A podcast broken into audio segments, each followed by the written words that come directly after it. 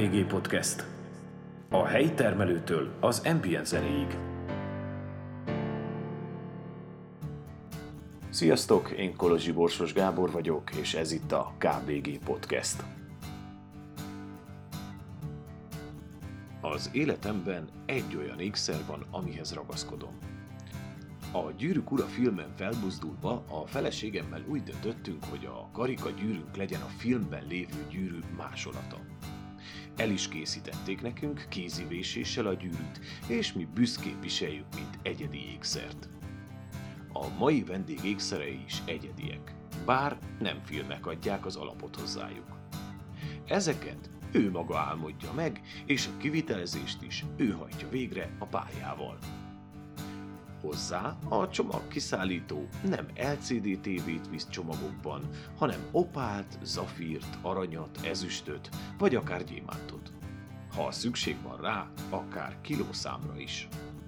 Hamarosan boltja nyílik, és elmondása szerint ezzel egy igazi álma fog megvalósulni. A Manna Jewelry szellemi anyja a mostani műsor vendége, azaz Magyari Anna. A Manna Jewelry termékeit megtekinthetitek a podcast leírásában megosztott linkeken. Jó böngészést!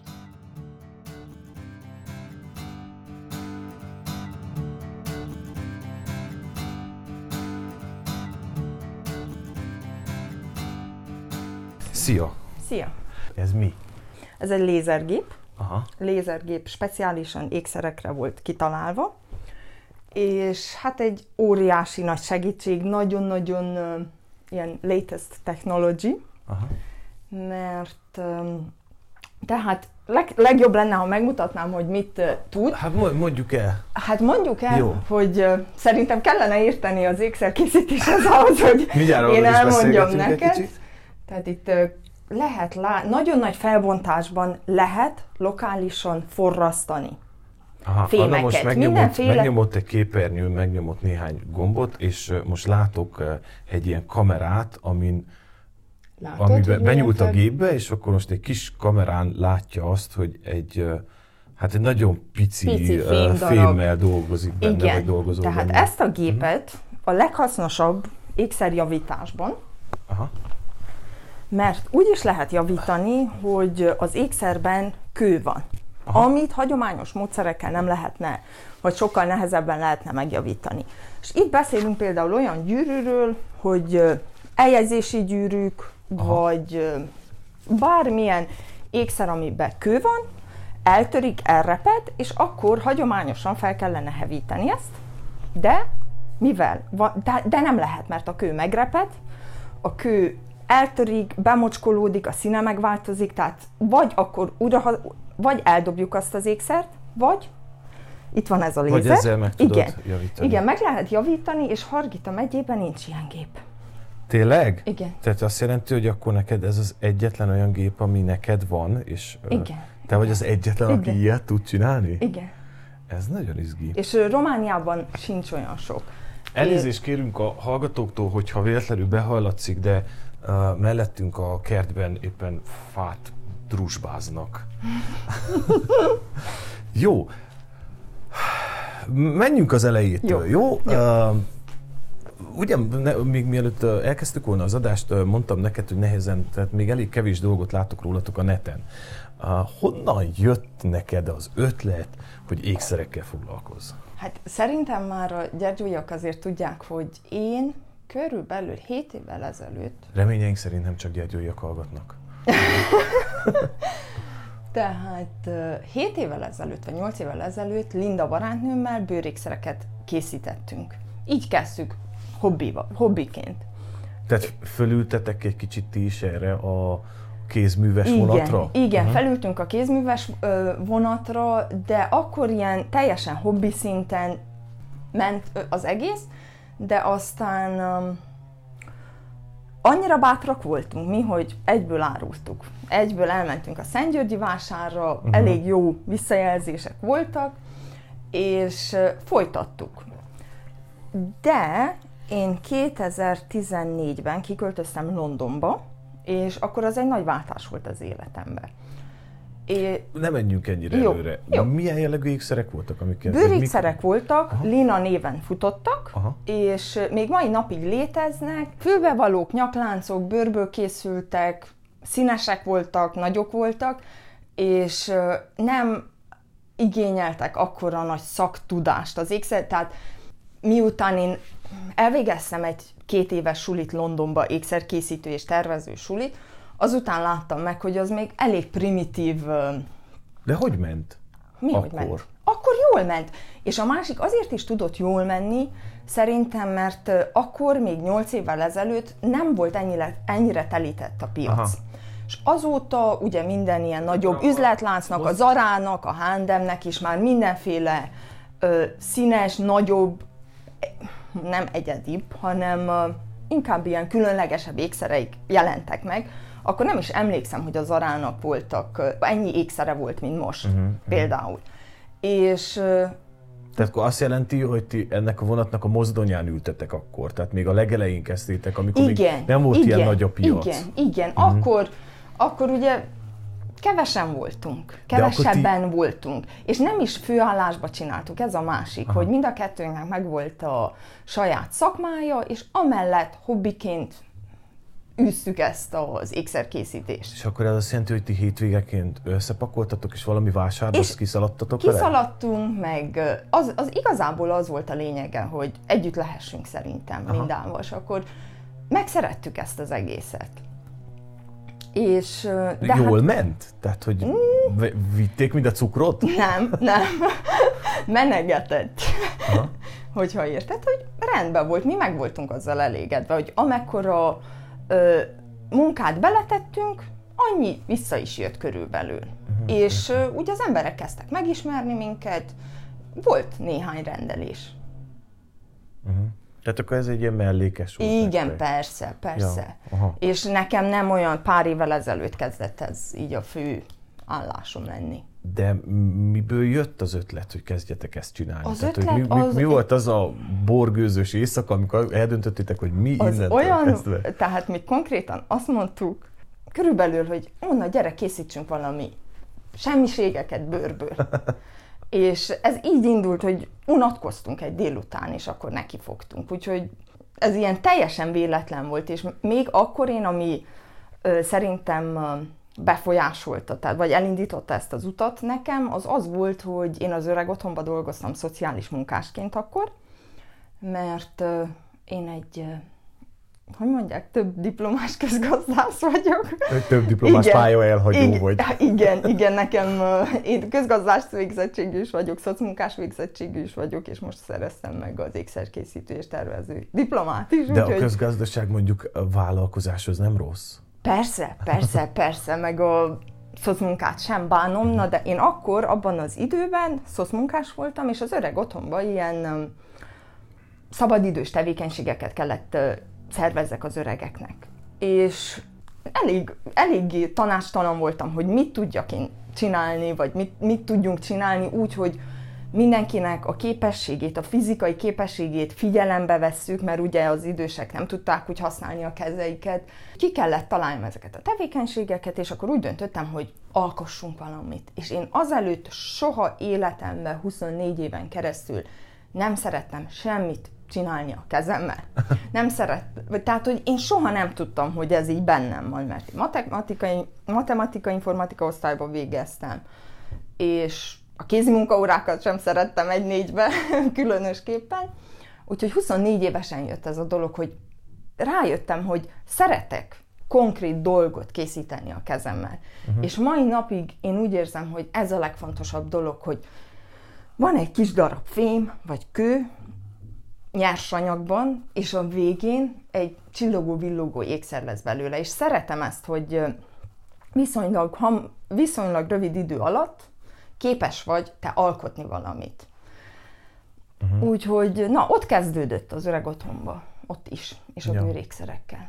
Csak aztán fordulatot vett. És akkor, tehát ugye ment ez a kézműveskedés, és utána egyszer csak jött egy ötlet, hogy... Menjünk ki Londonba. Hogy éljünk Londonba. Mária, mutatok közben neked, hogy... Vagy itt körül is nézhetsz, hogy közben mi van, Anna egy szekrény, egy Kimondhatom, ez IKEA-s, nem? Igen, igen. IKEA-s szekrény. Egy régi szekrény. IKEA-s szekrényen, polcokon különböző ékszereket dobozokból vesz nekem elő. Ó. Úgyhogy ez az, amit most csinálok én. Ez az, ja, ahová fejlődött. Ezek azt mondom, hogy ezek ilyen félkész munkák? Nem csak félkész munkák, hanem... Tehát van, ami már ebben kész van, és van, ami még nincsen. Persze, azért, mert én mindig az van, hogy valami bekattan, és akkor szeretem, hogyha főleg a sajátom szeretem átalakítani. Aha. Ezek ilyen pici bedugók, fülbevalók, amihez hozzá lehet csatolni egy igaz gyöngyöt, hogyha olyan eseményre mész, és itt látható egy másfél milliméteres kis csavart látsz itt, amit én készítettem, és a csavarmenetet is. Ezzel a géppel, amiből a megyében csak neked van? Nem, ez a gép, én hagyományos módszerekkel is dolgozom.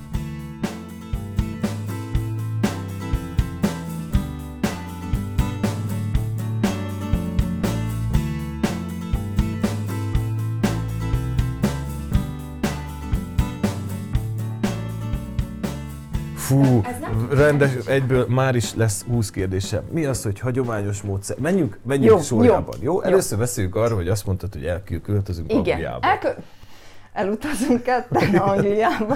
Na, körülbelül úgy volt, hogy pontosan 6 éve, november 20-án mentünk el. Tehát 6 éve és pár napja. Megérkeztünk mi Londonba, a párommal, Lacóval, és hát pénzgyűjtés céljából, meg hogy egy kicsit kipróbáljuk magunkat, máshol, én mindig kívántam a külföldi tapasztalatot is, de úgy mentünk ki, hogy tudtuk, hogy mi haza fogunk jönni. Nem terveztük ilyen hosszúra, de végül 5,5 évet voltunk ott. És akkor neki fogtunk dolgozni, persze pincérkedésre. Az első, én 3 napig voltam pincér, Lacó volt... Lacónak is érdekes pályája volt. Én 3 napig voltam pincér, Lacó még egy kicsit tovább húzta a pincérséget, majd ő átkerült Jamie Olivernek a vendéglőjébe, és ott volt ő 2 évet, végül séfként hagyta abba a pályafutását. De miért 3 napot? Miért 3 napot? Azért, mert én utána, azért, mert bejött egy sokkal jobban fizető munka, volt egy néni, akire én vigyáztam éjszakánként, és nagyon hosszú ideig én vele voltam, még akkor is, eleinte nem volt ez egy nehéz munka. De viszont nagyon meguntam azt, hogy az egész életem csak arról szól, hogy megyek, utazok a metrón, ott vagyok vele, hazamegyek. Úgy tűnt, hogy feltettem a kérdést akkor, hogy ez vagyok én, hogy ennyit érek én, vagy hogy már túl, ez nem volt elég nekem. És akkor emlékszem, hogy anyut felhívtam, és mondtam neki, hogy anyu, légy szíves, bőröket küld ki, a szerszámaimat, csak azért, hogy otthon még tudjak valamit csinálni. És ezután, tehát készítgettem dolgokat, elindítottam egy Etsy shopot a bőrékszerekkel ott, ami elég jól kezdett beindulni, és a 4 év alatt körülbelül most már több mint 800 eladásom volt, a világban mindenhová küldtem. De volt egy olyan dolog, hogy ez így rendben volt, hogy készítettem, meg rendelések voltak, de nekem ez sem volt elég. Én az a típusú ember vagyok, akinek sosem elég semmi, hogy soha nem tudok egy szinten maradni, hanem mindig érzem a továbblépést szükségességét. És azt is éreztem, hogy nekem már nincsen megfelelő tudásom ahhoz, hogy én olyan ékszereket készíthessek, amilyet szeretnék. Tehát már nagyobb volt az elképzelés, mint amennyire a kézimunkát megengedett. Igen. És így iratkoztam be én a British Academy of Jewelry-re, ami egy ilyen többszintes suli. Azt jelenti, hogy én heti 2-szer, 2 éven keresztül jártam suliba, úgyhogy még éjszakánként erre a nénire is vigyáztam. Úgyhogy nagyon-nagyon nehéz időszak volt, meg úgy éreztem, hogy sok mindent fel kellett áldozzak ezért, meg rengeteg áldozattal járt ez nekem, hogy én ott lehessek ebbe a suliba, de tehát újra értelmet nyert az életem, újból. Uh-huh. mert körülbelül egy olyan 13-14-en voltunk, nagyon jó, mindenféle kultúrából emberek, rengeteg barátot szereztem ott, és tehát tudást, főleg tudást ott. Uh-huh. És akkor így a 2 év alatt született néhány ékszer, amit tehát elláttál. Tehát amiket mutattál most. Igen, voltak kiállítások, voltak versenyek, amiken részt vettem. Hogy mit tanultunk. Igen, tehát hogy mi az, mert oké, tehát mondjuk a közgazdaságon tudjuk, hogy mit tanul kb. Egy ember, tudjuk, hogy mit tanul, mit tudom, magamból színművészeten mit tanul az ember, de mit tanulsz? Ékszerkészítő és tervező iskolában. Igen, mit tanulsz ott? Amit Magyarországon inkább ötvös sulinak neveznek. Igen, ez ötvösségnek az egyik, az ötvösség az, ennek a tananyagnak az egyik része volt. Uh-huh. De Angliában sokkal nagyobb hangsúlyt fektetnek a tervezésre. Ez mit jelent a tervezés? Egy papírlapot kaptál, lerajzoltál valamit? Hagyományos angol módszerek, tehát technikával rajzoltál le. Plusz... Az mit jelent? Azt jelenti, hogy ilyen nem vízfesték volt, hanem volt egy ilyen speciális guás, ez neted be. Okay. Jó, most már te is tudod, hogy ez benne csak marad. Így mondták angolul, hogy guás festék, aha. És azzal készítettük el az ékszert, 4 nézet, tehát rajzoltuk le az ékszert, terveztük meg az ékszert 4 nézetből, ezen kívül technikai rajzokat is megtanultunk készíteni. Ilyen kis apró részletek voltak, hogy hogyan kell követ rajzolni, hogy hasonlítson arra, melyik követ hogy kell lerajzolni. Te rajzban hogy álltál? Nagyon-nagyon rosszul. Tehát én még egy pulikutyát sem tudok lerajzolni. Akkor neked ez egy nehéz tantárgy volt? Hát végül is olyan szempontból nem volt. Tehát a tanárok akkor, hogyha te erős voltál mondjuk a gyakorlati, tehát hogy konkrétan hogy kell ékszert készíteni, ha abba erős voltál, úgy egy kicsit úgy engedékenyebbek voltak így a tervezéssel is. És a másik az, hogy egy sokkal megértőbb oktatási rendszer van ott. Sokkal nyitottabb, sokkal diákra szabottabb, és mindenkinek az erősségén dolgoztak.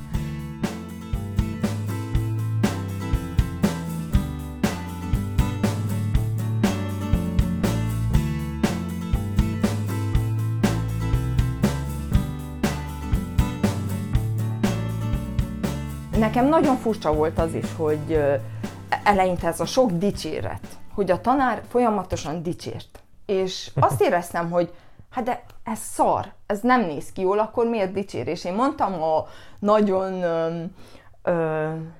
visszafogott angol tanáromnak, hogy megkértem, hogy ne dicsérjen, mert én látom, hogy ez nem jó. És szegény úgy lesokkolódott, és azután nem dicsért, és akkor az esett rosszul, hogy már nem dicsér engem. De hogy megértőek voltak, és azt is figyelembe vették, mert így az évek során azt tapasztaltam meg, azt tanultam meg magamról, hogy van egy ilyen kifejezés, hogy designing by making, hogy a folyamat közben szoktam én kitalálni azt, hogy mi lesz a végén.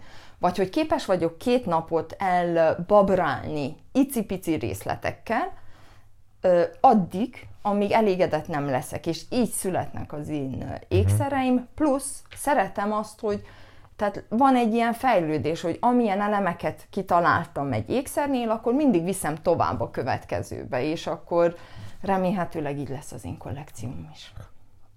Az én fejemben úgy, aki nem ért a fém megmunkálásához, mondjuk azt képzelem el, hogy miniatűr kohókban olvasztjátok az aranyat, és ilyen neked. Kis tányérokba öntögetve, ilyen furán, ilyen borgőzösen, ilyen kormos emberek dolgoznak arannyal, de valószínűleg ugyanez csak kicsiben. Nem? Így van, ez így, de lehet nagyba is, mert Londonban sokkal, tehát teljesen más világ volt. Mert Londonban nagyon szakosodott mindenki valamire. Én, tehát 2 év suli után, ezt majd így elmesélem még így részletesebben, hogy én aztán elkezdtem egy nagyon jó és egy elég híres műhelybe dolgozni, Londonban van egy negyed, mint nálunk mondjuk a virágnegyednek, virágnegyed, az egy ékszernegyed, ez egy világ, tehát ez egy nagyon-nagyon híres, 1600-as években visszanyúlóan dolgoznak ötvösök. Ez a londoni zsidó negyed volt valószínűleg, igen, ahol igen, hát elég sok filmet is forgattak ott, ott akkor is, amikor én ott voltam, meg nagyon sok híresség megfordult. Ilyen Anthony Joshua-ék, meg a Star Wars producerrel, meg mindenki. Tehát, hogy érdekes volt ennek a világnak és a részelenét. És te ott dolgoztál az iskola után? A suli után tiszta véletlenül. Mindig úgy érzem, hogy az életem nekem mindig ilyen apró véletlen találkozásokon múlott, meg alakult tovább. Igen, ott dolgoztam egy ilyen műhelyben, voltunk 10, és ebből 3 voltunk, úgymond, én voltam a kezdő természetesen, de hogy 10-ből csak 3 voltunk ötvösök vagy ékszerkészítők. Ezen kívül külön volt kőrakó, aki csak a köveket foglalta, kőfoglaló, külön polírozó, ami fényezést jelent, külön gravírozó, nagyon-nagyon specializáltan dolgoznak ott. És ehhez képest, ugye hát mi nemrég költöztünk haza, és hamarosan lesz a műhely meg a bolt is, hozzá kell majd szokjak ahhoz, hogy mindent én fogok csinálni. Mert hogy ezt akkor úgy képzeljem el, hogy mondjuk te végigmentél elindultál egy darab arannyal, valahol megcsinálták a formát, akkor tovább mentél, belevéstek valamit, amit akartál, tovább mentél, betették a követ, igen. És tehát csak ez így működött. Annyi különbséggel, így ahogy mondtad, hogy megfogtam a darab aranyat, és elég hosszasan volt nálam, miénk volt a fő tevékenység, úgymond, azért, mert egy darab aranyból képzeld el azt, hogy olyan ékszert készítesz, ami 80 részlete van. Egy darab aranyból meg kell csinálni 80 apró részletet, össze kell forrazd őket, és jól is kell kinézzen a végén. És amit, tehát rengeteg tapasztalat kell, meg szerintem... És akkor te ezt az iskolát 2 évig végezted? Igen, 2 évig végeztem, és a végén, ami még érdekesség, hogy mit tanultam. Hogy mit jelent hagyományos módszerek? Az, hogy ugyanazokat a módszereket használjuk, mint mondjuk 400 évvel ezelőtt. Ugyanúgy forrasztjuk, olvasztjuk. Kőszínnel olvasztjátok. Igen, igen, be is majd meg is mutatom, hogy van ez az egész. De mivel egy jó, tehát hogy elég fejlett volt a technológia ott a suliban is, az utolsó évet úgy zártuk, hogy egy CAD-CAM tanfolyamon vettem részt, ami specializáltan ékszerekre vonatkozik. Hogy mi már egy programba csináltuk az ékszereket. És meg is lehet csinálni. Úgy is lehet. Az a jó, hogy ékszert sokféle módszerrel lehet csinálni. Hagyományosan lehet CAD-ben, elkészített CAD-ben, kinyomtatod 3D-be, kijönteted, és utána életet adsz neki, letisztítod, követraksz. Tehát ez a könnyebbik módja. Nem szeretik az angolok, nem szeretik az angolok ezt mondani, hogy a könnyebb módja, mert én ebben nem vagyok erős. Ezért most így, hogy Lacóval mi ketten csináljuk, Lacónak valahogy a vérében van ez az egész számítógépes tervező. Tehát közelebb áll hozzá. Igen, igen, én untam nagyon. Én alig vártam, hogy fűrészeljek, kalapáljak. Lacó is végezte veled? Nem, Lacó nem végezte vele. Tehát ő mellette tanult. Mellettem tanult, meg ő segített ki. Ő volt az, aki mindig, amikor én a kétségbe estem a legvégén, akkor ő mindent meg tudott csinálni. És igen, tehát ő volt így a fő segítségem. És a másik az, hogy én még Londonban ott dolgoztam ebbe a House of Hatton nevezetű helyen. Nekünk volt, aki a CAD prototípusokat megtervezze, mert van ékszer, hogy attól függ, hogy ki milyen ékszert szeretne, az az első dolog, hogy eldöntsem, hogy ezt milyen módszerrel a legjobb megcsinálni. És sokszor a CAD a legjobb. Tehát ez mindig ékszertől függő, hogy melyik módszerrel érdemes dolgozni. Így van, és akkor nekem most nagyon jó, mert itt van Lacó, még egy kis 3D-s nyomtatónk is van nekünk, amivel meg szoktuk nézni, hogy akkor hogy is fog kinézni az ékszer, de szeretnénk fejleszteni. Nagyjából most már minden gépet beszereztünk mi, hogy készen álljunk a tavaszi, koranyári megnyitóra. Jó, mindjárt ide is eljutunk. Jó. Tehát az a lényeg, hogy befejezted ugye a sulit. Igen. Megtanultál mindent, ilyenkor kap az ember egy diplomát, amire rá van írva, igen, hogy Magyari Anna innentől kezdve akkreditáltan ékszereket készíthet. Igen, igen. És akkor ott volt. És akkor 2,5 éven keresztül dolgoztam ezen a House of Hatton nevezetű helyen, ahol mindenféle ékszert készítettünk mi, sőt, nagyon... Mit jelent az, hogy mi? Hányan dolgoztatok? Tehát 10-en voltunk, 10-en dolgoztunk ott. Tehát ugyanígy migrált emberekkel, vagy mind angolokkal, angolok között nem, dolgoztál? Tehát igen, angolok között dolgoztam, egy magyar lány volt még rajtam kívül, tehát volt Eszti, én, és volt a főnököm, aki ötvösök voltunk, és a többiek mind angolok voltak. Uh-huh. Úgyhogy nagyon, ez is nagyon vagány volt, hogy én angol környezetbe kerültem, mert sokkal, ugye részese lettem ennek a világnak, sokkal jobban be tudtam illeszkedni, elfogadtak, és úgy kinyílt a világ nekem.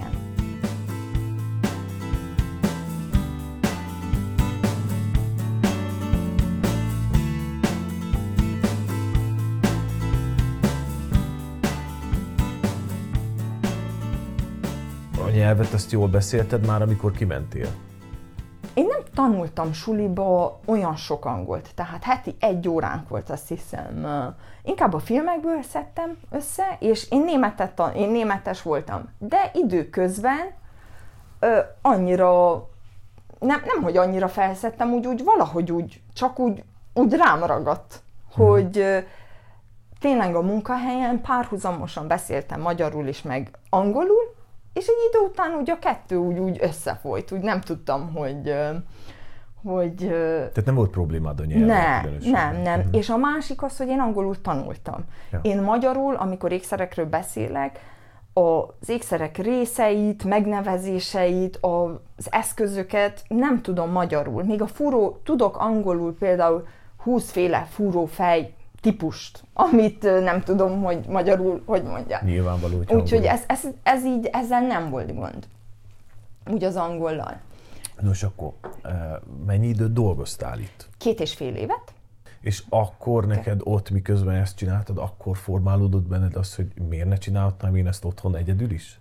Igen, és tudod miért? Azért, mert a főnököm és a barátnőm Eszti annyira megbíztak bennem, akkora bizalmat kaptam én tőlük, kezdőként is, hogy bátor lettem. Nagyon, nekem kezdőként úgy tűnt, hogy nagyon komplex munkákat bíznak rá már az első naptól fogva, mert ilyen volt, hogy az első munkám az konkrétan az volt, hogy aranyból kellett készítsek egy elektromos cigi tartó, ami egyben nyaklánc is, tehát ez egy elég jó nagy darab volt, így egy ekkora, és első nap. Na, Anna, akkor most ezt fogja készíteni. És megtanult, annyira bátor lettem emiatt, hogy gyémántokkal dolgoztunk, nagy gyémántokkal dolgoztunk, meg... a főnököm olyan volt, hogy mindenfajta munkát elvállalt. És olyan, tehát nekem most is, hogyha valaki megkérdez tőlem valamit, hogy meg lehet ezt csinálni, nem gondolkodás nélkül, mert ezt szoktam meg, hogy igen, aha, meg lehet. Igen, mert máshol alapból azt mondták, hogy nem. Értem. És akkor ilyen kompromisszumos megoldásokat mindig ki tudunk találni. Nekem itthon ugye nagy segítség ez a lézer is, és ezen a munkahelyen volt 2 lézer, amivel reggeltől estig dolgoztunk. Rengeteg munkánk volt, rengeteg. Hogy folyamatosan jöttek a munkák, ami azt jelenti, hogy amikor eljöttem, volt egy nap, hogy megszámoltam, hogy én 40 ékszert javítottam meg kezdőként. És a barátnőm, ő körülbelül 200-at, és annyi munka jött be. Mert ez a műhely, mi javítottunk például a Libertynek is, ami egy nagyon híres üzletláncként. Ezt meg én is ismerem. Na, a Libertynek, és a végén, tehát én voltam a Liberty-s javító, elég itthoni viszonylatban, elég drága ékszereket forgalmaztak, és ezen kívül meg, ami érdekes munkának számít, tehát volt olyan, hogy Sam Smithnek jött be a gyűrűje, mert ott nagyítani kellett, Vagy volt, hogy ilyen memorial jewelry-vel is készítettünk, ami konkrétan emberi hamvakat kellett tartalmazzon. Wow. Plusz volt, hogy Prince Philipnek is bejött egyik ilyen ingombja, ilyen nagyon full gyémántos tiarák is bejöttek, és nap mint nap. A másik nagyon jó dolog, hogy tehát a leghíresebb designereknek a munkáin dolgozhattunk mi. De hát inkább lézermunkáról beszélünk, mert van egy pont, amikor mondjuk a designer már nem tudta azt az ékszert befejezni, mert csak lézerrel lehet, és akkor mi is kézbe kaptuk meg, mi fejeztük be. Ami nagyon-nagyon sokat segített, mert ott láttam meg azt, hogy nincs határ a tehát nincs határ az ékszerkészítésben. Ja. És hogy már nem az van, amit itthon ugye az ember mivel asszociálja az aranyékszert, egy fiatal. Senkitől nem hallottam azt, hogy annyira rajongana az aranyékszerekért, vagy az ilyen értékesebb ékszerekért, de amikor egy modernebb designról beszélünk, az biztos, hogy az fog tetszeni a fiatalnak is. Most egy nagyon érdekes témát érintettél, és ebbe bele akarok menni egy picit, hogy ugye azt mondod, hogy mit gondol ma itthon egy ember az aranyról, vagy az ezüstről, vagy alapvetően a fémékszerekről. Ugye pont abból kifolyólag, hogy elindult egy ilyen kézműves irányzat, hogy mindenki kézzel bőrből, rongyból, különböző textilekből, meg hasonlókból készít ékszereket. Ugye nekünk alapvetően az arany az azt jelenti, hogy otthon kis dobozban áll a családi ékszergyűjtemény, vagy törött nyakláncokban, vagy törött gyűrűkben, vagy hasonlókban. Plusz pecsétgyűrűk. Igen, a plusz pecsétgyűrűk, amiket amúgy nem hordunk. Igen, ami nem is tetszik senkinek. És mondjuk, tehát életemben egyetlen ékszert használok, az a gyakorlatilag az én karikagyűrűm, ami az esküvőmről van. És hogy gyakorlatilag maximum egy vékony aranyláncban kimerül azért az ékszer használatunk. Tehát most például mondtad azt, hogy királyi családban a manzsetta gombon kellett dolgoznatok, tehát hogy ezek fontos dolgok. Alapvetően ugye meghatározza azt, hogyha valaki valamilyen aranyékszert hord, hogy milyen státuszban van pontosan. Milyen a viszony? Tehát hogyan látod most a viszonyt, hogy most már hazajöttél, itthon készítesz fémékszereket, aranyból, ezüstből, különböző kövekkel? Itthon még én, tehát úgy érzem, hogy még nem igazán, még csak most felkészülünk arra, hogy majd el tudjunk indulni. Nagyjából minden papírt beszereztem az induláshoz, de így az ismerőseim körében, akinek így mutattam az ékszereimet, hogy azt látom, hogy van érdeklődés a modernebb típusú ékszerek iránt is. És azért, ami szerintem itthon is változott, hogy itthon is ugyanúgy igénye van az embernek arra, hogy egyedi ékszert viseljen. Hogy ugyanazt az ékszert ne lássa másnak is a nyakában, meg a fülében, és vagy vannak elképzelései, hogy ő mit szeretne. Általában ezt itthon nem nagyon vállalják be érthető módon az ékszerészek, hogy ezt elkészítsék, mert ez egy hosszasabb folyamat, tehát ez majd többletköltségekkel is jár, hogy egyenként mindenkinek valami újat kitalálni. Tehát a piac nem engedi. Nem lehet sorozatban gyártani. Igen, de úgy látom, hogy itthon is van igény rá. Látom, hogy tetszik az embereknek, amit készítek. És szerintem az is fontos egy kicsit, hogy engedjük az embereket, hogy ők is lássák, hogy készülnek az ékszerek. Mert mindig csak a végterméket látjuk. És az nem biztos, hogy ugyanannyit jelent, mint amikor te 10 tehát a 10 képben tehát mutatsz 10 képet, hogy ez így készült. És annál inkább jobban fogja az ember értékelni ezt. Úgyhogy ezt szeretném majd így hosszú távon fenntartani, hogy esetleg nyílt napok legyenek. Hát lássák, hogy hogyan dolgozol, hogyan készül egy ékszer, persze, értető. És hogy egyediek legyenek.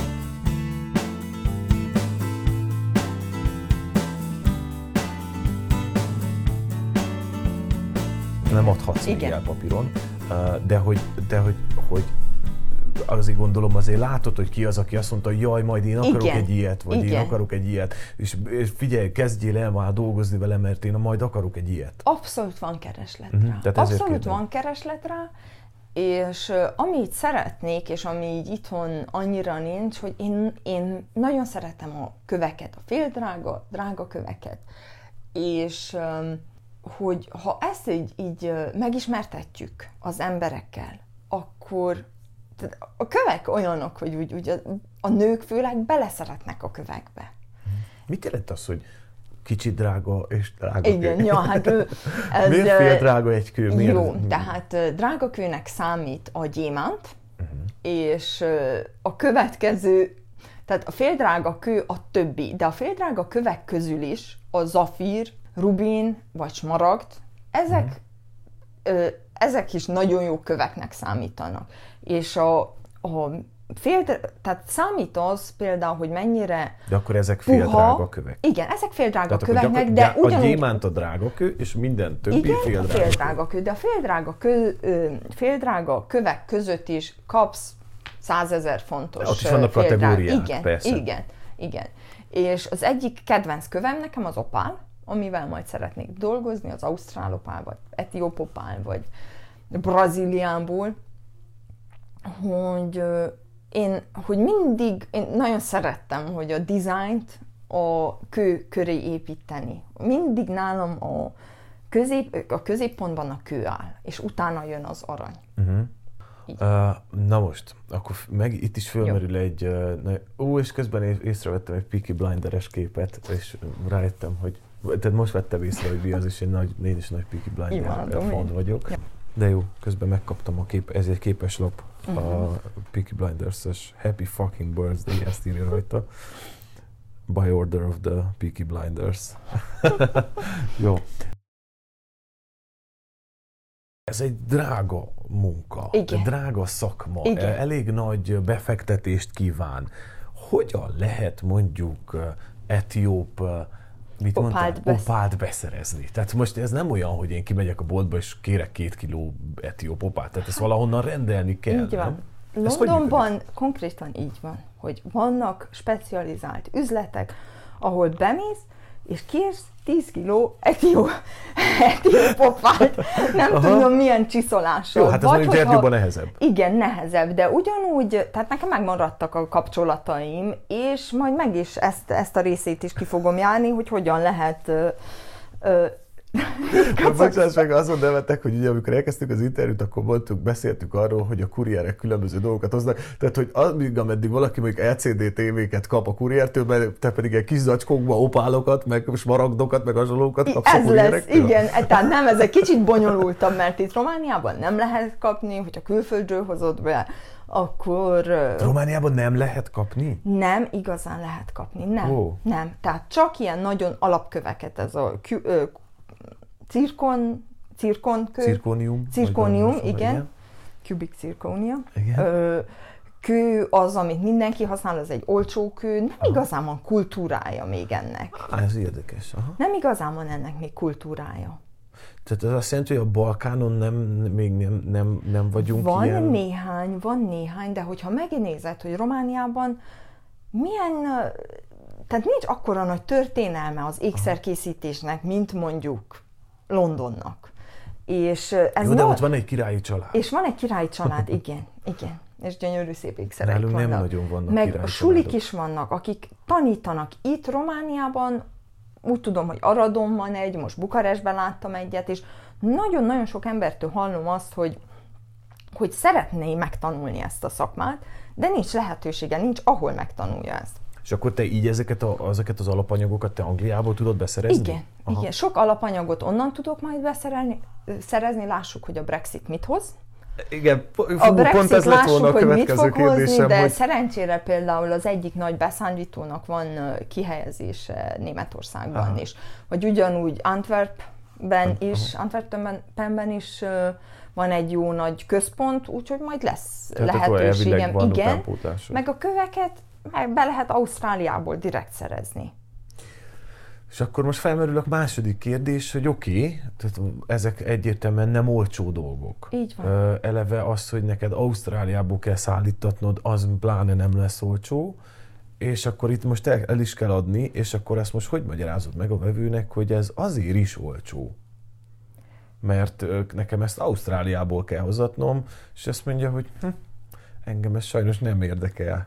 Tehát ezt mindenképpen előre le kell tárgyalni, vagy úgy, hogy megvan egy kollekciód, és akkor ez az ára, ha rendben van, oké, és hogyha nem, akkor sajnos én sem tudom olcsóbban adni, mert egyszerűen nekem az alapanyagok is sokba kerülnek, plusz a gép, a nagy befektetés, hát, amivel... Van egy gépparkod is. Tehát nem egy olcsó mulatság ez a dolog.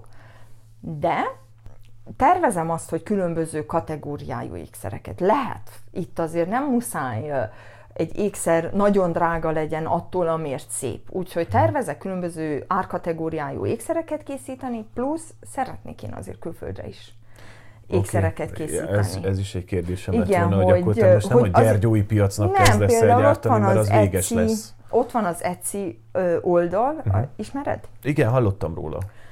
Ez egy nagyon, nagyon jól kiépített piac, és jól működő, megbízható dolog. Ó, piac? Handmade, kézzel készített elméletileg, mert most már az is 5 év alatt már az is handmade-nek számít, amikor 2 Kínából importált elemet, rézelemet összeteszünk egy kis karikával, és kézzel van készítve.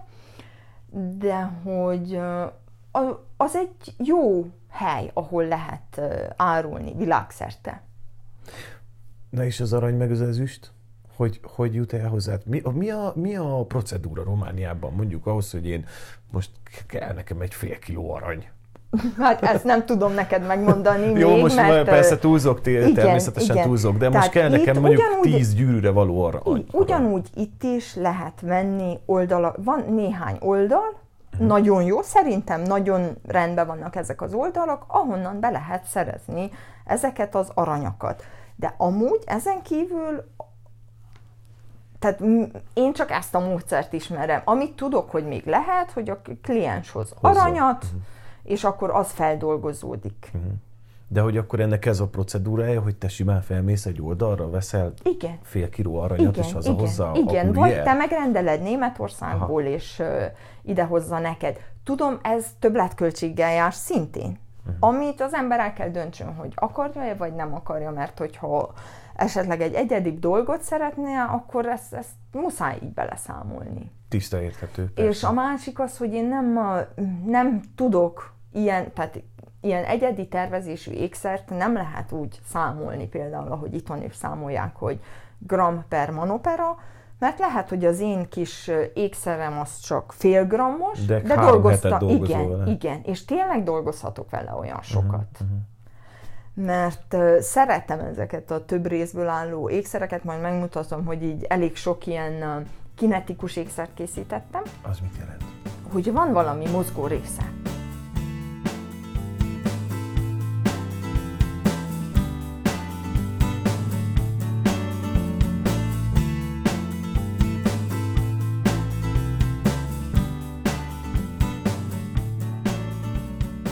Például voltak ilyen versenyek, hogy akkor minél extrábbat kellett, és akkor így beépítettem 4 fogaskereket mondjuk.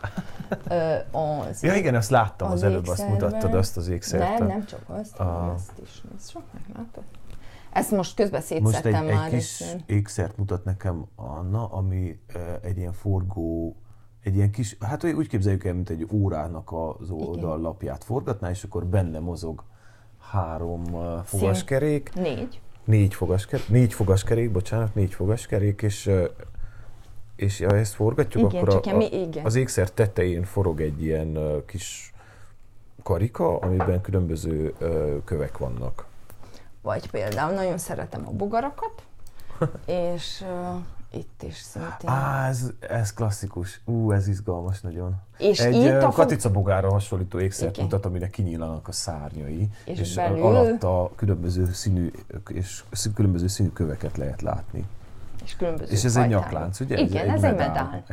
Ez nagyon szép. És szép. Minden így kézzel van. Amit akartam még egyébként visszakapcsolva erre az aranybeszerzésre, hogy látod, ez mennyire fogja megérni? Tehát ez nem egy olcsó dolog. Tény, nemesfémmel dolgozni, vagy X-kövekkel dolgozni alapvetően nem egy olcsó munka, de itt nagyon nagy a befektetés is. Igen. Hogy látod ennek a megtérülését? Nekem az egyik legfontosabb dolog, hogy én ezt szeressem csinálni. És hát, a hobbinak azért nagyon drága. Nem hobbi ez nem hobbi, hanem tehát ez a legfontosabb, hogy szeressem, és én úgy érzem, hogy eddig jó úton, tehát elég jó úton haladtam. Nem a siker fele, hanem hogy ez így megtérüljön. Mert a gépeket, meg minden szerszámot nagyon sok évet dolgoztunk azért, hogy ezt megvegyük, és én bízom abban, hogy ez menni fog. És az mi elképzelésen szeretnénk több lábon is állni, és főleg, hogyha olyan gépeink vannak, főleg ez a lézergép, hogy ennyire egyedi, meg hogy nincs az egész környéken, akkor valószínű, hogy mi nem csak a gyergyói közönséget fogjuk megcélozni, vagy hogy bevonzani, hanem távolabbról is. És a több lábon állást én arra értem, hogy mi fogunk javítani, mi fogunk készíteni, lesz saját kollekciónk is, tudunk 3D-be is nyomtatni, fogunk tudni gravírozni is, úgyhogy lesz még az Etsy shop, úgy szeretnénk több lábon, és bízunk abba, hogy így majd meg fogunk tudni élni. Beszéljünk akkor a jövő időről. Mikor, igen, hogyan indul a bolt, mik az elképzelések? Kialakulóban van, meg hogy épül a dolog, és reméljük, hogy tavasszal, vagy nyár elején sikerül egy olyan kis üzletet, meg kis műhelyrészt kialakítani, megvan a hely, és el is fogom majd mondani. Tehát akkor még, tehát ez legyen titok majd, jó, akkor persze. Biztos, hogy, okay, hogy a megnyitó az publikus lesz. Hát nekem egy álmom fog megvalósulni akkor, hogy mert szép üzletet szeretnék, és ízléseset szeretnék, emberbarát, kliensbarát helységet, és néha-néha egy nyitott napot is szeretnék így a műhelybe, hogy más is belásson az én munkámba. Uh-huh. Most jutott eszembe még egy dolog. Oké, te elvégeztél Angliában egy ilyen iskolát, de ez akkreditált Romániára? Tehát mondjuk van valamilyen nemzetközi probléma ezzel, hogy te... Semmi probléma nincs, mert Romániában az én engedélyemhez nem kértek egy diplomát sem. Tényleg? Igen, ami nagyon meglepett engem, mert amúgy minden kicsi papírhoz 100-féle másik papír kell, meg egy rengeteg intézkedés, és ebben az esetben én fel voltam készülve, hogy akkor majd biztos jók lesznek a diplomáim, de nem kértek semmi végzettséget. De hát akkor ez most azt jelenti, hogy bárki lehetne ékszerész, még akkor is, hogyha nem ért hozzá? Igen, szerintem igen. Igen, te kérheted az engedélyedet, mert... Ez azért, mert ékszerésznek lenni itthon, tehát te lehetsz ékszer forgalmazó is, ugyanezzel az engedéllyel. Tehát akkor magyarán románoknak teljesen mindegy, hogy gyártod vagy eladod. Igen. Vagy készíted. Wow. És milyen papír kell ahhoz, vagy mit kellett milyen engedélyeket kellett neked kiváltani ahhoz, hogy... Rendes ilyen működési engedélyek kellettek, meg úgy tudom, hogy majd ilyen környezetvédelmi engedély nem fog kelleni, kell legyen pecséted, és de a pecséthez sem kértek semmiféle végzettséget. Hát akkor csak a lehetőségek országa vagy. Hát igen, welcome home. Akkor bárki lehet ékszerész. Nos, ékszerek. Amire felfigyeltem, például ugye mondtam, hogy még elég kevés felületen vagytok láthatóak neten, de mondjuk például az Instagramon láthatóak vagytok, ott egy picit utána néztem, és láttam egy olyan, számomra új és izgalmas volt, hogy ezek az összecsavarható, átalakítható, mondjuk egyik ruhához csak a felét lehet használni, ha akarom, akkor egészében használom. Ez egy saját ötlet, ezt láttad valahol, azt fejlesztetted tovább. Nem láttam én ezt sehol. Elméletileg a barokk ékszereknél, mert hogy úgy tudom, hogy a barokk ékszereknél használták ezt a módszert, ezt a csavaros módszert. Tehát ezt, hogy hallgató is értse, ez egy olyan, mint egy ilyen all-in-one ékszer, hogy mondjuk van egy ékszered, de az akár 3 részre, vagy 2 részre, vagy igen, több részre szedhető, igen, attól függően, hogy éppen mihez akarom viselni. Igen, ez az ötlet onnan jött nekem, hogy én magamnak készítettem egy ékszert, és akkor nem tudtam eldönteni, hogy most hétköznapra készítsem, vagy valamilyen speciális alkalomra. És akkor azon gondolkoztam, hogy hogyan tudnék egy ilyen több funkciót betöltő ékszert készíteni, de akkor is az volt bennem, hogy de nem akarom, hogy olyan könnyen kijöjjön, meg nem akarom, hogy lecsatolódjon olyan könnyen, meg nem is akarok megalkudni egy nagyon egyszerű megoldáson, amikor csak egy kis horog, valamire. Igen, hogy valamire ráakasztom, és akkor innen jött ez az ötlet. És neki fogtam kísérletezni, és konkrétan ez azt jelenti, hogy én ilyen mini-mini aranycsavarokat készítek, ami mondjuk 1,2 mm-es, ezt én csinálom meg, a csavarmenetet is én vágom bele, és ami jó, hogy akkor így az embernek több lehetősége van.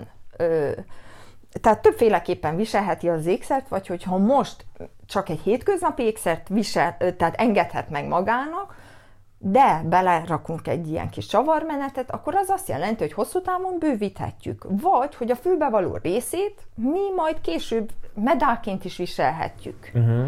Úgyhogy én ezt... Igen, ez alapvetően azért gondolom jónak, mert ez nagyon trendi is, az, hogy valami többször, több dologra is használható.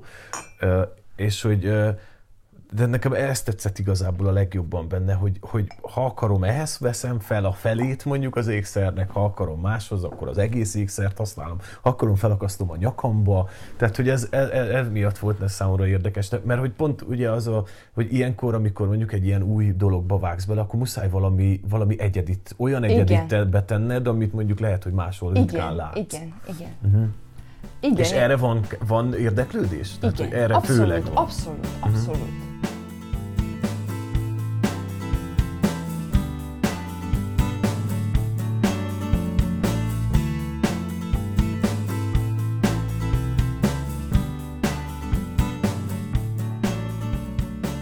Mert például ki ne szeretné egy kis igaz gyöngyöt viselni néha-néha. Aha. És igen, erre is van igény, meg plusz, még amit így szeretnénk itthon, meg aminek így nekifogtam, hogy a férfi ékszereknek is van piacos. Ez egy eléggé új terület, uh-huh. És ugye itthon még egy kicsit úgy idegenkednek a férfiak attól, hogy különböző ékszereket viseljenek, de úgy látom, hogy már kezdenek érdeklődni a fiúk is, hogy külön egyedibb dolgokat viseljenek. Most azon gondolkozom, tudod, volt egy időszak, tehát most, ha így visszagondolok a különböző évkorszakaimra, hogy volt egy időszak, amikor nagyon menő volt egy aranyláncot hordani, aztán jött egy időszak, amikor nagyon gáz volt egy aranyláncot hordani, és aztán az ember felnő, és akkor utána, hogy hát végül is nem gáz egy aranyláncot hordani.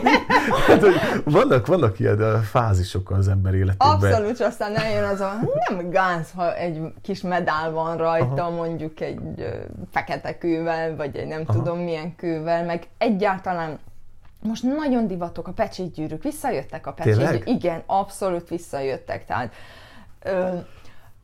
például a fekete kultúrában, aha, sokkal merészebbek a férfiak is, és a nők is ékszer tekintetében is, és annyira más ízlésük van, amit bizonyos részeit akár mi is átvettük, úgymond, amiket ők csináltak. Persze ők nagyon szeretik a hatalmas, nagy ilyen Afrika medálokat készítettem ott, meg volt olyan, hogy az önarcképét kijöntette, és akkor azt medálnak, wow, de ezt úgy mondjuk azt, hogy azért volt vagy sok, ilyen 150 grammos, hogy legyen jó, tehát egy jó nagy dolog volt.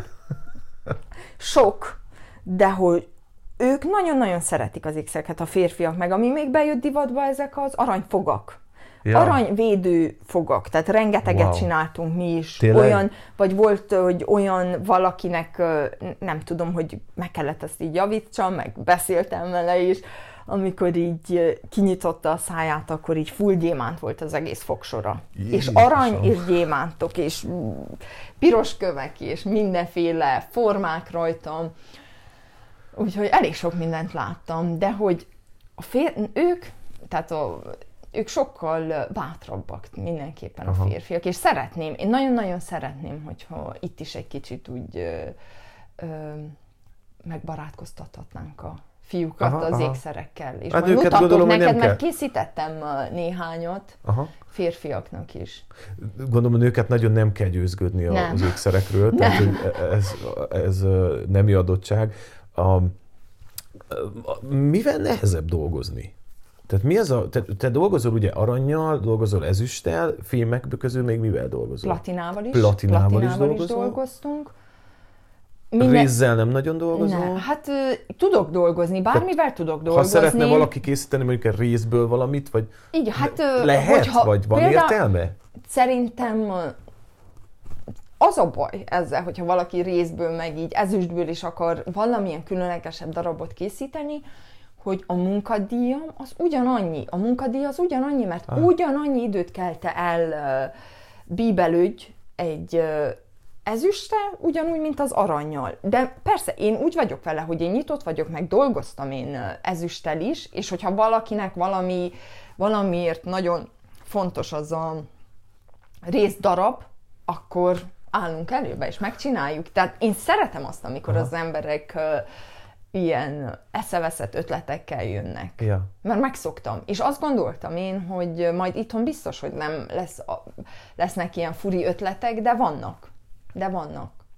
És mivel a legnehezebb ezek közül dolgozni? Akár kövek közül is? Fémek közül nekem semmi különbség nincs közöttük. Ja.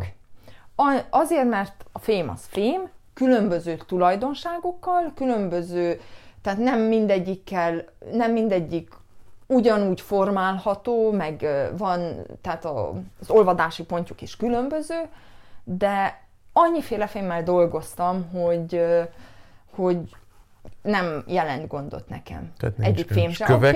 A köveknél minél jobb, a legjobb az, hogyha egy kemény kőről beszélünk, akkor könnyebb foglalni ezt, de a legkeményebb kő ugye a gyémánt, tehát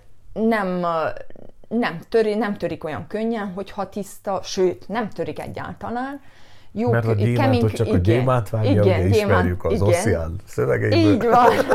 Shine like a diamond, vagy... Igen. És... de ezen kívül, hogyha így visszafele haladunk, nagyon jó kő a zafír is, a rubi is, és akkor így jönnek így lefele. De mi az, amire azt mondod, hogy ebből neki, bárcsak ne kellene? Tehát, hogy nagyon nehéz vele dolgozni. Például nagyon nehéz az opállal dolgozni, meg az igaz gyöngyökkel is, ez egy nagyon puha dolog, de annak is megvan a technikája, hogy akkor hogyan foglalod be, mert akkor nem fogod ugyanolyan, nem is készítesz olyan típusú ékszert, mint például a gyémántból. De ahogy mondtam, annyira megszoktam azt, hogy mi nemet nem mondunk, hogy mindig adok egy esélyt. Restaurálsz, javítasz. Mit jelent az, hogy restaurálsz? Restaurálni például azt jelenti, hogy amit restauráltam én, az egy olyan 1900-as évekből volt egy ilyen teás, ezüst teás kanna, és tele volt apró részletekkel, díszítve volt, egyik része hiányzott, és akkor azt a mintát ki kellett bővíteni, te kellett kitalált, hogy mit... Ez milyen érdekes, amit mondasz, mert akkor te nem csak ékszerész vagy, te egy filmmegmunkáló vagy. ez így van, mert de persze könnyebb, kisebb dolgokon dolgozni. Szükség esetén, vagy például, amit tudok, hogy én egy szemüveg keretet is meg tudok javítani ezzel a lézerrel, amiben éppen az a kis fém az eltörött.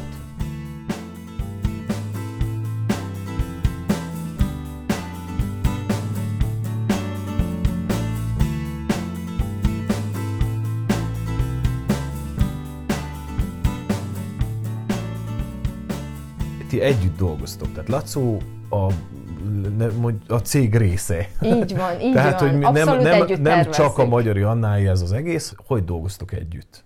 Tehát mi az, amit ő csinál, mi az, amit te? Hát mondtad, hogy ugye a tervezés... beszéljünk többes számban majd, vagy nem többes, jövő időben, hogy hogy fogunk. Jó, csak hogy már azért bejáratva tudjátok, hogy fogtok dolgozni, tehát már kipróbáltatok dolgokat. Én úgy érzem, hogy nekem az erősségem a kliensekkel való munka, a konkrét készítés. Lacó sokkal jobb, és sőt, ő a jó a tervezésben, a kedes munkában.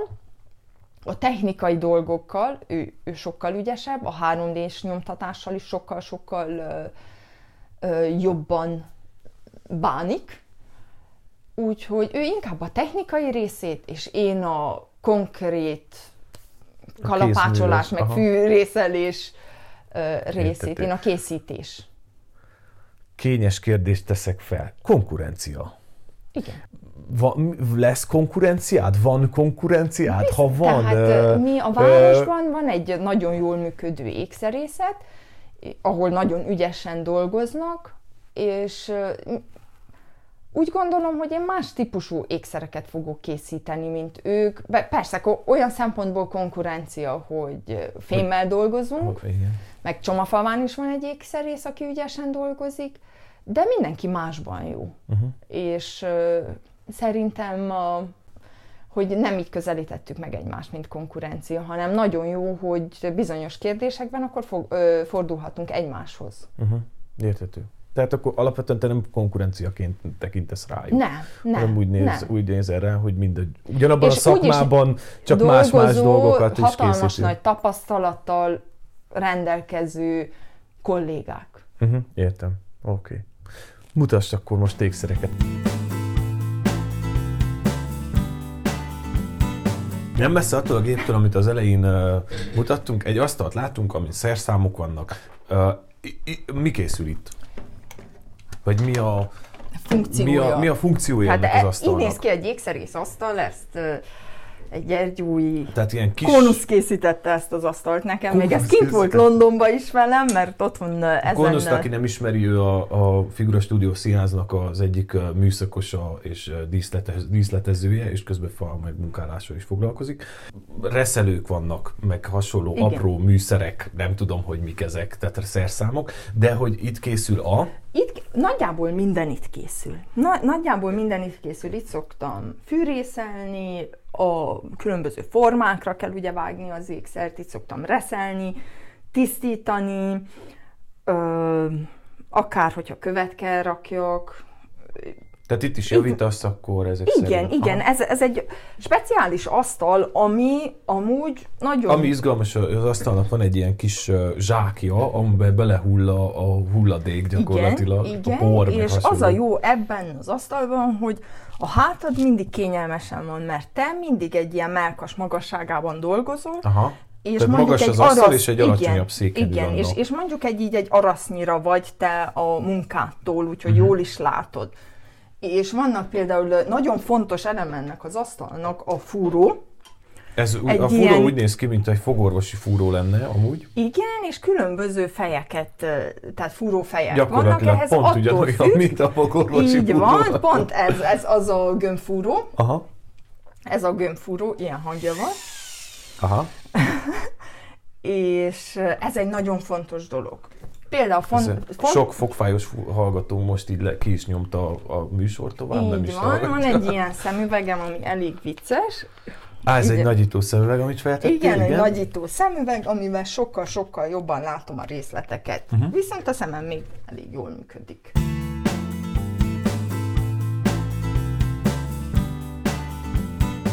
Tehát mi szükséges ahhoz, hogy mondjuk egy gyűrűt tudjunk készíteni? Fontos az, hogy legyen egy olvasztó tégelyed, meg hogy be tud olvasztani a fémet. Ehhez nekem van egy ilyen speciális oxigén termelő gépe, van gáz, és ezzel minden fémet tudunk olvasztani a tégelyben. Ugye be kell olvasszuk a gyűrűhöz a fémet, utána... Ez mit jelent? Mennyi fokon? Mi mennyi fokon olvad? Ebben lesz ne kérdezd, mert ebben rossz vagyok. Okay. Érzem, sok, hogy mikor hol vagy. Sok igen, nagyon van, sok ilyen 190-től 200, a platina az a legdurvább, az a 260 körül van.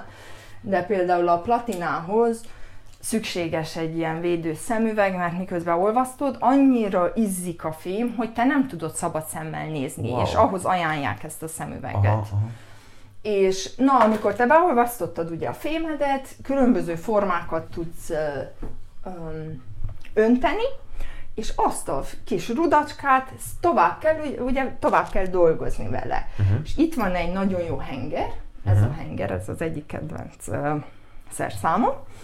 Ez olyan, mint egy présgép. Igen, présgép, vékonyabbá tudod tenni a fémed, drótot tudsz készíteni vele, négyszögletűt. De viszont van egy ilyen...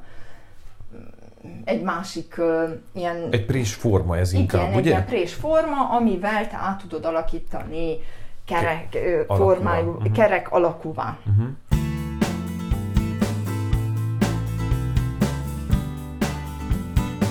Mutasd ékszereket. Jó, mutatok néhány ékszert, ezek a saját ékszereim, amit így az évek során készítettem. Hallgatóknak ez egy picit nehezebb lesz, mert megpróbálom elmondani, hogy mit látok, de egyébként majd az Instagram oldalon, vagy Facebookon, meg mindenhol, ahol majd köztek megjelenni, ott majd jó. Meg lehet őket nézni. Ezt például, ez egy férfi gyűrű, egy fehér aranygyűrű, ezt Lacónak készítettem ajándékba. Fehér aranygyűrű, van benne egy ilyen kékes... Opál, csak be van mondva ilyen... narancsos kő. Igen, uh-huh. igen. És egy ilyen nem szabványos formájú kő uh-huh, van uh-huh. benne, amit nevezhetjük egy modern pecsétgyűrűnek is. Igen, egy picit hajazó a pecsétgyűrűnek. Igen. Uh-huh. Ez egy nagyobb darab, ezt Lacónak készítette. Lacó sok ékszert volt? Igen, nagyon megszerette. Igen, és az érdekes, hogy például... ugye volt egyik barátom, akinek készítettem még gyűrűt, és ő is most már megkért engem, hogy mikor készítjük a következőt, hogy ez egy ilyen bővíthetős aha. dolog, hogy jó, ő egy rockstar mondjuk. Már rockstaroknak is készítesz? Rockstar, hát Vágási Norbi barátunk is. Jó, hát ezt kimondhatjuk Vágási Norbit. Igen, Vágási Norbinak készítettem pár évvel ezelőtt. Rákattant az ékszerekre? Igen, abszolút. Oh. És annyira jól áll neki, amikor gitározik meg, amikor a mikrofont fogja. De szerintem egyébként olyan típus is Norbi, aki jól is áll az ékszer. Igen. Na, itt van például ez a nagyobb darab, amit szintén magamnak készítettem. Ez egy medál? Nem, ez egy fülbevaló, egy nagyobb fülbevaló ezüstből van, mozaik opállal, meg egy ilyen igaz gyöngyel. Ez egy ilyen kis kerek, egy nagyobb bacska, egy ilyen medálszerű fülbevaló. Igen, az Instagramon megnézheti bárki, és ezt az ékszert azért szerettem, mert ez konkrétan egy ilyen, a két elem egy sarok. Egy sarokkal van összeillesztve. Igen, ez egy mozgatható rész van rajta. Igen, tehát, itt is egy ilyen mozgatható, meg nem egy ilyen egyszerű. A fülbevalónak az alsó része az konkrétan mozog. Igen, tehát, hogy... igen, de hogy nem egy sima karikával, hanem egy olyan sarok, ami az ajtókon is van például. Nagyon szép. Köszönöm. Szuper. Hát Anna, nem tudom, ezt napokig tudnánk itt nézni, és beszélni róla. De én nagyon szépen megköszönöm neked a beszélgetést. Én is nagyon köszönöm. Én azt kívánom, hogy a bolthoz rengeteg sikeretek legyen, köszönjük és szépen. Rengeteg vásárlótok is legyen. És hát lehet, hogy még majd beszélgetünk, amikor megnyílik a bolt is. Alig várom. Én is nagyon köszönöm, Gábor, hogy köszönöm szépen. Érdekesnek találtad a témát. Mindenképp. Köszi. A KBG podcastet megtalálod a Spotify-on, az Apple podcasten és a Google podcasten is. Nincs más dolgod, csak beírni a megfelelő keresőbe, hogy k.b.g. Kösz, ha hallgatsz!